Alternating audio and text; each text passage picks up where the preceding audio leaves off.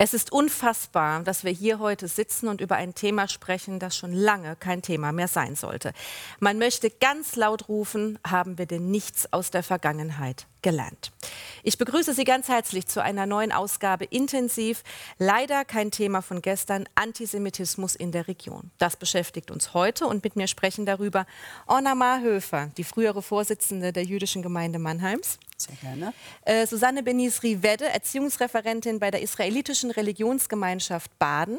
Michael Blume, der Antisemitismusbeauftragte Baden-Württembergs und Luigi Toscano, Fotograf und Künstler, vor allen Dingen bekannt durch die Ausstellung Gegen das Vergessen.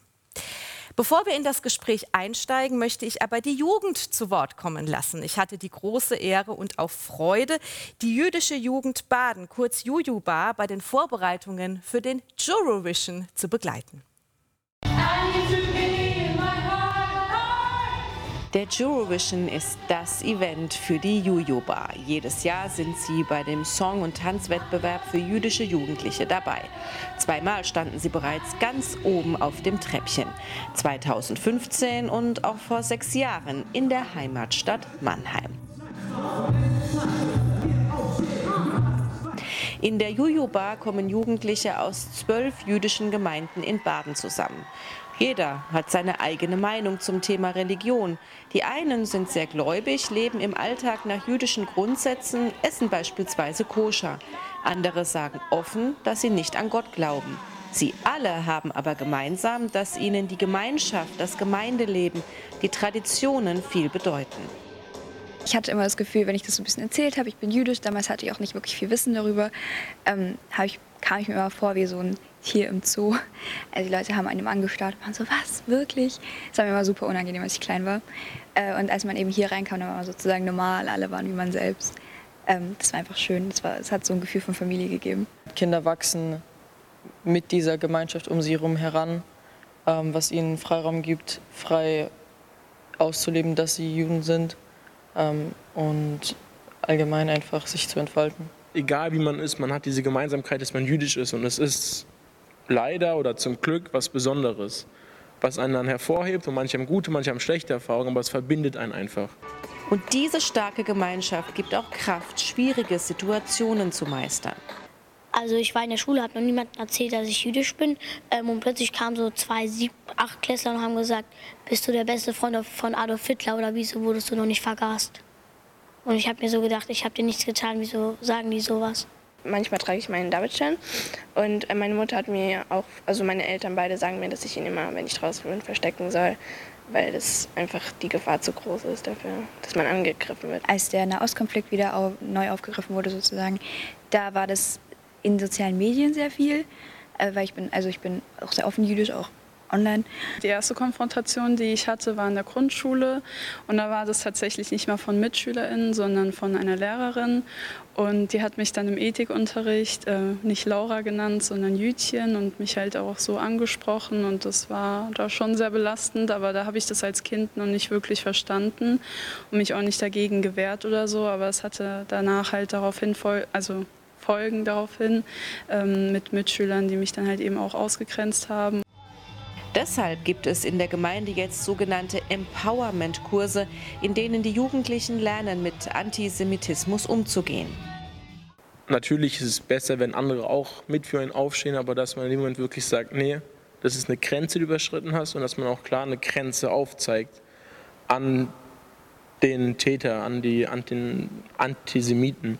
Dass man sagt, das ist eine Grenze und die kannst du nicht überschreiten dass man aber auch, wenn es zu viel wird, aus dieser Situation einfach rausgeht, sich zurückzieht und dann die entsprechende Hilfe holt. Aktionen wie Meet a Jew sollen helfen, über das Judentum aufzuklären und Vorurteile aus dem Weg zu räumen. Ähm, das sind quasi jüdische Jugendliche in meinem Alter, jünger, äh, die ausgebildet werden, in Schulklassen zu gehen und eben über das Judentum zu erzählen. Oft mal im Rahmen von Religionsunterricht, aber auch in unterschiedlichen Fächern. Und nicht nur Schulen, sondern eigentlich jede Veranstaltung, für die man gebucht werden möchte. Jetzt liegt der Fokus aber erstmal auf einer anderen Veranstaltung. Ende Mai ist in Berlin der Eurovision. Und der Sieg soll schließlich wieder nach Mannheim geholt werden. Nach der zweijährigen Corona-Pause sind alle heiß drauf und wir drücken natürlich fest die Daumen.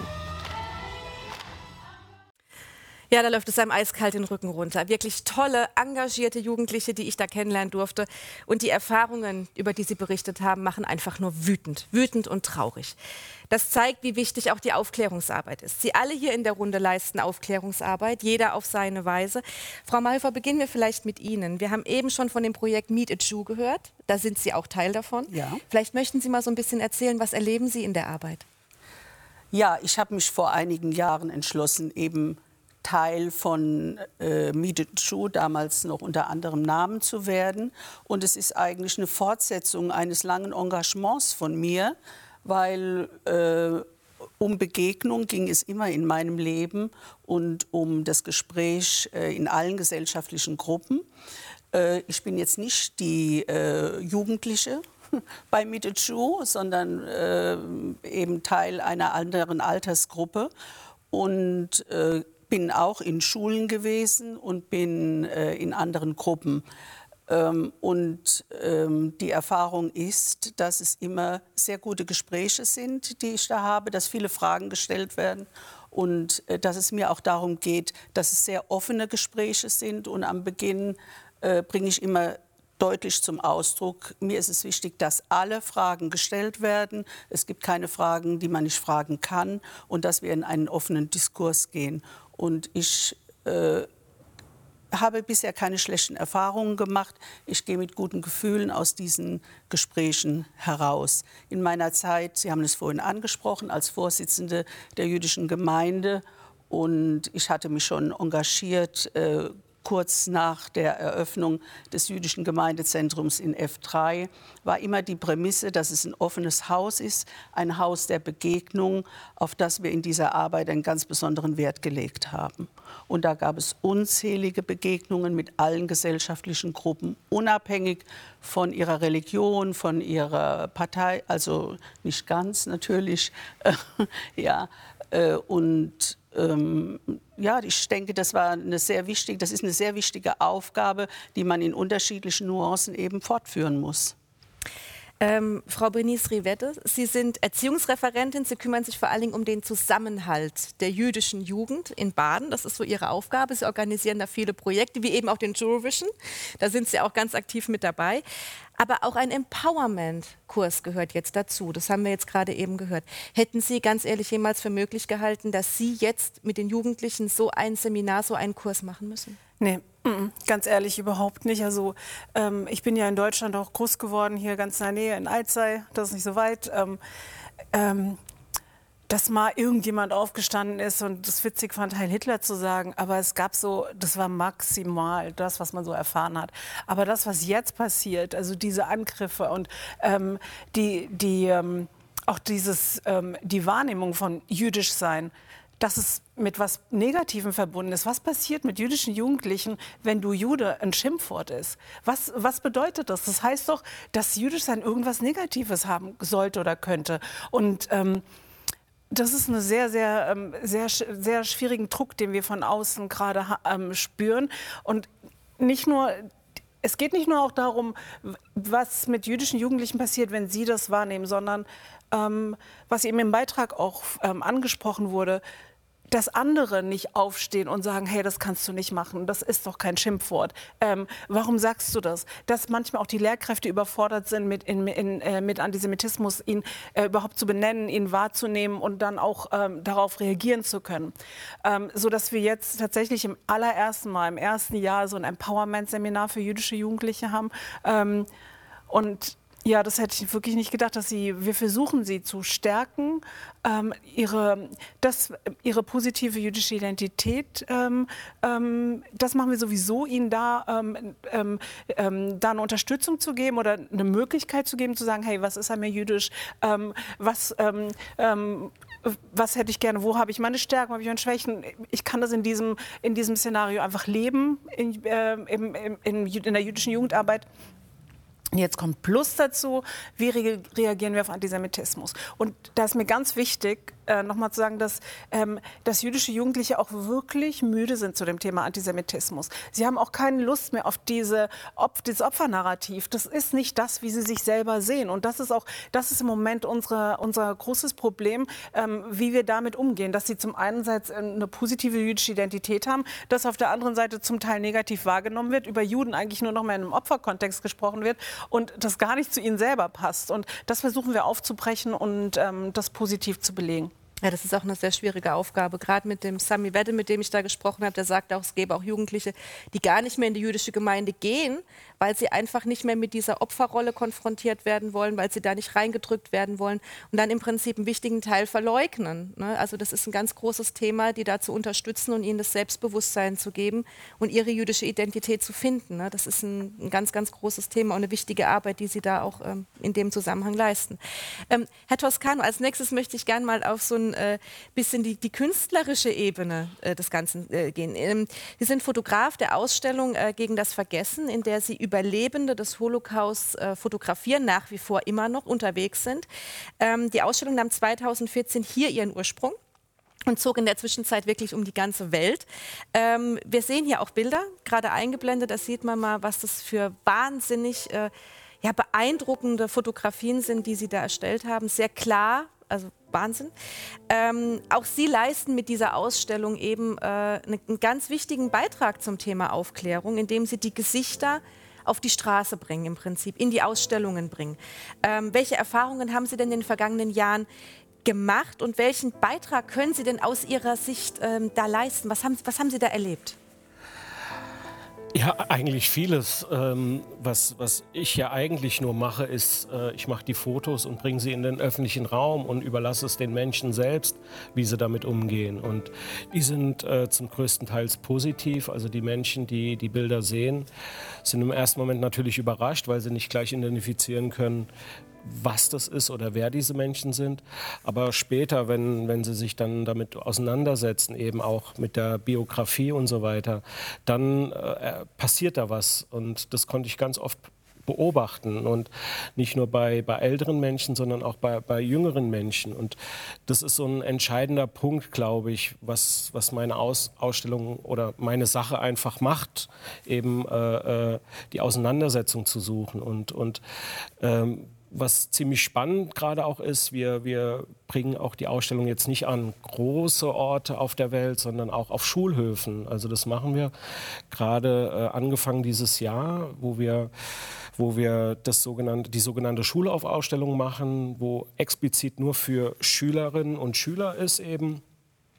Und ich finde es immer ganz besonders und sehr entzückend, wie, wie die Schülerinnen und Schüler damit umgehen. Also wir kommen da nicht um die Ecke mit erhobenem Zeigefinger und sagen, ihr müsst jetzt fünf Seiten im Holocaust-Buch nachlesen oder, oder, oder, sondern wir, wir setzen uns auseinander. Also wir holen die Jugendlichen da ab, wo sie stehen und dann unterstützen wir sie. Also in dem Moment tue ich mein Projekt jetzt nicht vordergründig aufdrücken, sondern ich biete es an. Und da passieren auch ganz, ganz wunderbare Sachen. Und, und ich glaube, das könnte ein Weg sein, der dazu beiträgt, eben auch die, das Gesamte einfach kennenzulernen. Also jetzt nicht nur das, das, den, den Holocaust an sich, sondern einfach auch, äh, ich kann mich noch erinnern, vor kurzem ist eine Frage entstanden, gibt es noch Juden in Deutschland? Ja? Und, und, und man, man, man darf dann in dem Moment jetzt nicht den Kopf schütteln und jetzt sofort zum Lehrer rennen und irgendwie, sondern man klärt sie auf. Natürlich gibt es noch Juden und ich selber bin befreundet mit ganz vielen Juden und, und äh, versuche da beizutragen und, und transportiert es eben mit mit den Jugendlichen. Und das ist eben unsere, unsere Aufgabe oder meine Aufgabe, die ich jetzt da auch sehe. Herr Blume, die Zahl, das hat mich sehr erschreckt, als ich das gelesen habe. Die Zahl antisemitischer Straftaten ist in Baden-Württemberg innerhalb eines Jahres um fast 50 Prozent angestiegen, von 228 auf 337 und das in einem Bundesland. Das ist eine Zahl, die, die hat mich wirklich also mehr als erschrocken. Ähm, worauf führen Sie das zurück? Warum jetzt ausgerechnet dieser Anstieg zu diesem Zeitpunkt? Ja, es ist auch leider nicht vorbei. Also die Tendenz geht weiter nach oben. Wir werden einen weiteren Anstieg haben. Wir werden weitere Gewalt haben, leider, das muss ich sagen. Und ähm, wissenschaftlich sehen wir, dass der Antisemitismus nie weg war. Es gab ihn immer. Er hat immer in Teilen der Gesellschaft gewabert. Aber jetzt durch das Internet können sich die Leute niedrigschwelliger denn je vernetzen, gegenseitig aufhetzen, WhatsApp, Telegram, teilweise Facebook ähm, und dann losschlagen. Das sind dann manchmal Einzeltäter, sogenannte Einzeltäter, die aber nicht einzeln sind, sondern die haben ja den Antisemitismus aufgenommen und zum Beispiel der Attentäter von Halle hat sich auf einer Spieleplattform radikalisiert, auf Discord. Ähm, und das sind aber auch manchmal Gruppen, ähm, und die zum Beispiel unter dem Banner sogenannter Israel-Kritik marschieren. Und deswegen muss ich schon sagen, ich verstehe die Sorge, ähm, auch wenn zum Beispiel Eltern einem Kind sagen, zeig nicht deinen Davidstern.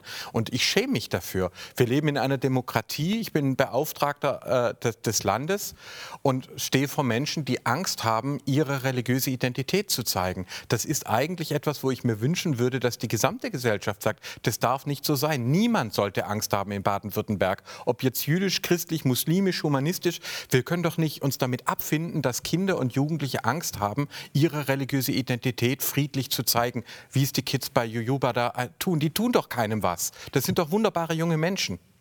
Absolut. Woher kommen denn diese antisemitischen Attacken? Kommen die tatsächlich mehr aus diesem arabischen, muslimischen Umfeld? Kommen die mehr aus der, aus der rechten Szene hier? Also sind es beide? Wie, Woher kommt das? Also Antisemitismus ist ein uralter Verschwörungsglaube. Der geht darauf zurück, das Judentum war die erste Religion der Alphabetisierung, die erste Religion der Bildung. Der Begriff Bildung selber kommt aus der Tora. Der Mensch sei im Bilde Gottes geschaffen. Da kommt zum Beispiel die Schulpflicht her und all diese äh, Dinge. Ja? Und äh, deswegen entwickeln sich Verschwörungsmythen früher oder später immer in Richtung Antisemitismus. Auch ganz egal, ob es dort überhaupt Jüdinnen und Juden gibt oder ob, die, ob in Israel eine linke oder rechte Regierung dran ist. Das ist völlig egal. Die Menschen können gar nichts dran ändern. Und das haben wir tatsächlich in Deutschland sehr stark auf der Rechten. Wir haben es auch sehr stark unter Zugewanderten aus der arabischen Welt, aus Osteuropa. Wir haben aber auch hier in Baden-Württemberg immer noch einen sehr starken linken Antisemitismus bis in die Kirchen rein. Da habe ich heftige Kämpfe teilweise auch in Kirchen. Ähm, und äh, wir haben einen sogenannten libertären Antisemitismus, der war jetzt in der Covid-19-Pandemie sehr stark, wo Leute gesagt haben, ich verteidige ja nur meine Freiheit. Ich verteidige meine Freiheit und hinter der Pandemie, da stecken stecken die Rothschilds, da steckt äh, die, die, der George Soros und die zwingen mich, Masken zu tragen oder eine Impfung anzunehmen. Das heißt, Antisemitismus ist leider mit jeder Religion und jeder Weltanschauung kann der vermischt werden. Wir haben heute buddhistischen, hinduistischen Antisemitismus sogar. Und in Deutschland, in Baden-Württemberg, habe ich es also vor allem gefährlich von rechts, aber auch libertär links und ja, auch muslimischen Antisemitismus haben wir in Baden-Württemberg. Blicken wir noch mal auf die Aussagen der Juden, Jugendlichen, die mich wirklich unglaublich erschreckt haben. Also wirklich, ich sage das Wort erschrecken heute ganz oft, aber es ist tatsächlich einfach, es ist einfach erschreckend. Ähm, es sind ja vor allen Dingen auch Klassenkameraden, die, äh, die, die, die, die Jugendlichen angreifen. Das haben wir ja in dem Film jetzt auch gehört. Ähm, woher kommt das? Also ich meine, es kommt doch jetzt kein Siebtklässler von sich selbst aus auf die Idee zu sagen, ich hasse jetzt Juden. Also wie entwickelt, wie entwickelt ein Teenager Judenhass? Genau, also das sind diese Verschwörungsmythen. Man hat gehört, man sagt, wird dann auch in Freundeskreisen weitergegeben, manchmal in der Familie. Es hat mich nicht überrascht, dass es auch einen Fall gab mit einer Lehrerin. Wir haben das Problem auch in Lehrerzimmern, auch in Pfarrhäusern. Ähm, und äh, dann bricht es raus. Und das Wichtige ist, und das hat man gesehen, keiner von den Jugendlichen wollte Rache, sondern die wollten, dass gesagt wird, so nicht. Und genau das ist es. Wenn wir es bei jungen Leuten nicht stoppen, wenn ein sieben, acht Klässler damit durchkommt, dass er den jüdischen Mitschüler gemobbt hat und niemand stoppt ihn, dann wird das als Erwachsener ähm, eine gefährliche äh, Situation. Das heißt, wir tun auch den Kids und Jugendlichen nichts Gutes, wenn wir da nicht früh eingreifen und das stoppen. Und das ist mein, mein, äh, mein äh, Ansatz. Ich habe viel mit Leuten zu tun, die sind seit 20, 30, 40 Jahren antisemitisch unterwegs. Ältere Herren, die festgefügt sind in ihrer Meinung. Da ist es dann manchmal schwer. Da merkt man dann, da kommt man kaum noch an. Aber wir dürfen junge Leute nicht aufgeben. Wir kämpfen gegen Antisemitismus der jüdischen Gemeinden zuliebe, aber auch, um die Menschen zu schützen überhaupt zu Antisemiten und Rassisten zu werden. Und das ist eine ganz wichtige Aufgabe, da bin ich ganz bei dir. Da brauchen wir die Lehrerzimmer, da brauchen wir die Gemeinden. Es kann, wir können doch nicht zulassen, dass bei uns junge Leute in den Radikalismus reinwachsen und vielleicht als Erwachsene gewalttätig werden gebe das jetzt direkt mal äh, an Sie weiter. Ähm, was können Sie denn jetzt tun, um auch die, die jüdischen Jugendlichen zu stärken? Also was sind jetzt genau diese Themen, die Sie jetzt in so Empowerment-Seminaren angehen, äh, um ihnen quasi die breite Brust zu geben und zu sagen, wir stehen dagegen? Also das eine ist erstmal aufzustehen und seine Grenzen zu zeigen. Zu sagen, also hier, stopp, das, was wir vom Schulhof schon kennen, halt, stopp, das will ich nicht. Das übertragen wir jetzt auf diese Situation. Wo ist es ein Scherz? Wo kann ich sagen, ähm, ich will was dagegen tun? Oder wann hole ich mir irgendjemand anderen dazu? Oder wann überfordert mich diese Situation? Ähm, und das größte Problem, was wir jetzt haben, ist, dass viele jüdische Jugendliche gar nicht mehr sagen, dass sie jüdisch sind. Ich, hab, ich bin ja auch Religionslehrerin für jüdische Religion und ich, ähm, wir kommen immer ähm, nachmittags zusammen, wir haben extra Unterricht, weil es nicht so viele Schüler und Schülerinnen gibt, dann kommen sie zusammen und ähm, die Noten werden in die Schulen verschickt und ich habe zunehmend Schüler und Schülerinnen, die zusätzlich zu meinem Unterricht in den Ethikunterricht gehen und mich bitten, diese Note nicht in die Schule zu schicken, damit niemand dort weiß, dass sie jüdisch sind. Das heißt, ähm, in diesem Empowerment-Seminar sagen wir nicht, geht raus und sagt, dass ihr jüdisch seid, wenn man sich nicht wohlfühlt ähm, in, in dieser Situation. Aber zumindest zu zeigen, erstmal ist es nichts Persönliches, was dich persönlich angeht, sondern es ist ein allgemeines Problem. Es geht nicht um Juden und Jüdinnen, sondern es ist eine Art von Weltanschauung. Juden, sagen wir mal, für alles Schlechte in der Welt verantwortlich zu machen. Das haben wir mal ganz runtergebrochen, mal einfach gesagt. Ähm, dass man sagt, ähm, dass man ihn ähm, und dann auch ein Handwerk gibt, zu sagen, wenn du was sagen möchtest, dann könntest du so reagieren. Also, dass man so Rollenspiele macht. Oder man vergleicht das. Das war eine unheimliche Erleichterung für die jüdischen Jugendlichen auch, ähm, dass sie gemerkt haben, sie sind da nicht alleine. Und ähm, dieses Thema wurde dann von, also mit sehr kompetenten Referentinnen ähm, ähm, diskutiert und ihnen auch ähm, ähm, sehr an der Hand genommen, zu sagen, wie reagiere ich darauf? Und ohne mich selbst zu verletzen, ohne zu viel zu offenbaren. Und bei, das ist so ein bisschen der Unterschied zwischen Jungs und Mädels. Ähm, die Jungs ähm, sehen das dann manchmal auch in einem gewissen Alter noch so als Schwäche, wenn sie dann darauf reagieren oder sie lachen noch lange über Judenwitze, die gemacht werden, weil sie das Gefühl haben, wenn sie sagen, hey, nee, das ist nicht cool, das ist nicht lustig, dann, ähm, dann kommen sie, werden sie als nicht so cool wahrgenommen. Aber irgendwann ist es dann doch zu viel und dann überschreitet es eine Grenze. Und ähm, dass man dann einfach frühzeitig sagt, hier, nee, das ist nicht in Ordnung, wie, wie gehe ich damit um? Dass man ähm, ja, das ist nicht so einfach. Deswegen ist es ein, ähm, wir sind doch, wie gesagt, im ersten Seminar. Wir überlegen gerade, wie wir das dann auch ähm, ähm so festlegen, dass wir das festsetzen können, dass wir das vielleicht jährlich oder alle zwei Jahre anbieten für unsere Jugendlichen. Ähm, da sind wir jetzt noch am, am, am Beginn. Frau Mahöfer, was kann und muss aus Ihrer Sicht, mit Ihrer Erfahrung, die Sie auch haben, was muss aus Ihrer Sicht jetzt passieren, damit sich damit eben die Zahlen nicht weiter hochgehen? Was ist, was ist Ihr Ansatz? Was sagen Sie, was muss jetzt auch die Gesellschaft vielleicht auch jetzt einfach leisten? Gerade diese Frage, was muss jetzt geschehen und was muss die Gesellschaft leisten, zieht sich durch mein Leben. Und wenn ich zurückblicke auf einen langen Lebensweg, dann Worte, die Sie benutzt haben, Aufklärung, Grenzen setzen, äh, Politik äh, und so weiter, das waren immer dieselben Worte, dieselben Forderungen, aber natürlich in einer anderen Dimension. Also das, was jetzt geschildert wird, ist eine ganz andere Dimension. Und von daher, äh, was Sie fragen, was muss jetzt geschehen? Ähm, es muss das weitergemacht werden, was schon immer gemacht wurde. Man, ist, man, hat Aufklärung betrieben, man hat sich geöffnet, man ist an Schulen gegangen, man hat sich vernetzt, man hat äh, alle möglichen Institutionen versucht, als Partner in diesem Thema zu finden. Jetzt ist noch stärker die Politik, die Kommunen, die Polizei etc. gefragt, weil das, äh, was äh, jüdische Gemeinschaften im Moment erleiden in dieser Gesellschaft als Bürger dieses Staates, das, das, das kann so nicht weitergehen. Und es macht mir große Sorgen, wenn ich vom Herrn Blume höre, äh, er fürchtet eine weitere Entwicklung. Und wenn ich jetzt sehe, am Sonntag auch in Mannheim eine Demonstration äh, Free Palestine, äh, die letztes Jahr doch ähm, auch viel äh, Gewalt, Hass, Dämonisierung von Israel äh, auf die Straßen gebracht hat und noch viel mehr, dann wird äh, dieser Demonstration in diesem Jahr der Marsch durch die Stadt genehmigt Das erschreckt mich sehr. Äh, es gibt eine Solidaritätskundgebung daneben oder zeitversetzt, aber äh, ich möchte als äh, jüdische Bürgerin dieser Stadt in meiner Stadt keine nicht Judenmörder etc. solche schrecklichen Begriffe hören. Also hier erwarte ich ein eindringliches Einschreiten und, und ein Grenzensetzen der Kommunen und aller derer, die hier in dieser Stadt äh, äh, Verantwortung tragen, auch der politischen Ebene. Manchmal ist mir das einfach zu leise. Ja.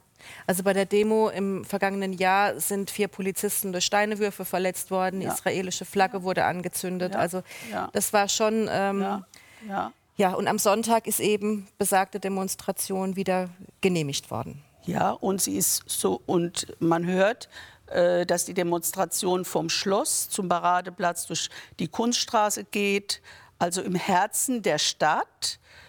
Äh, das kann doch nicht sein. Ich würde jetzt mal die Frage an den Herrn Toscano auch mal weitergeben. Gehen wir vielleicht jetzt mal wieder in die Kunst zurück. Was kann denn Kunst was muss Kunst jetzt vielleicht in dieser Situation jetzt auch leisten?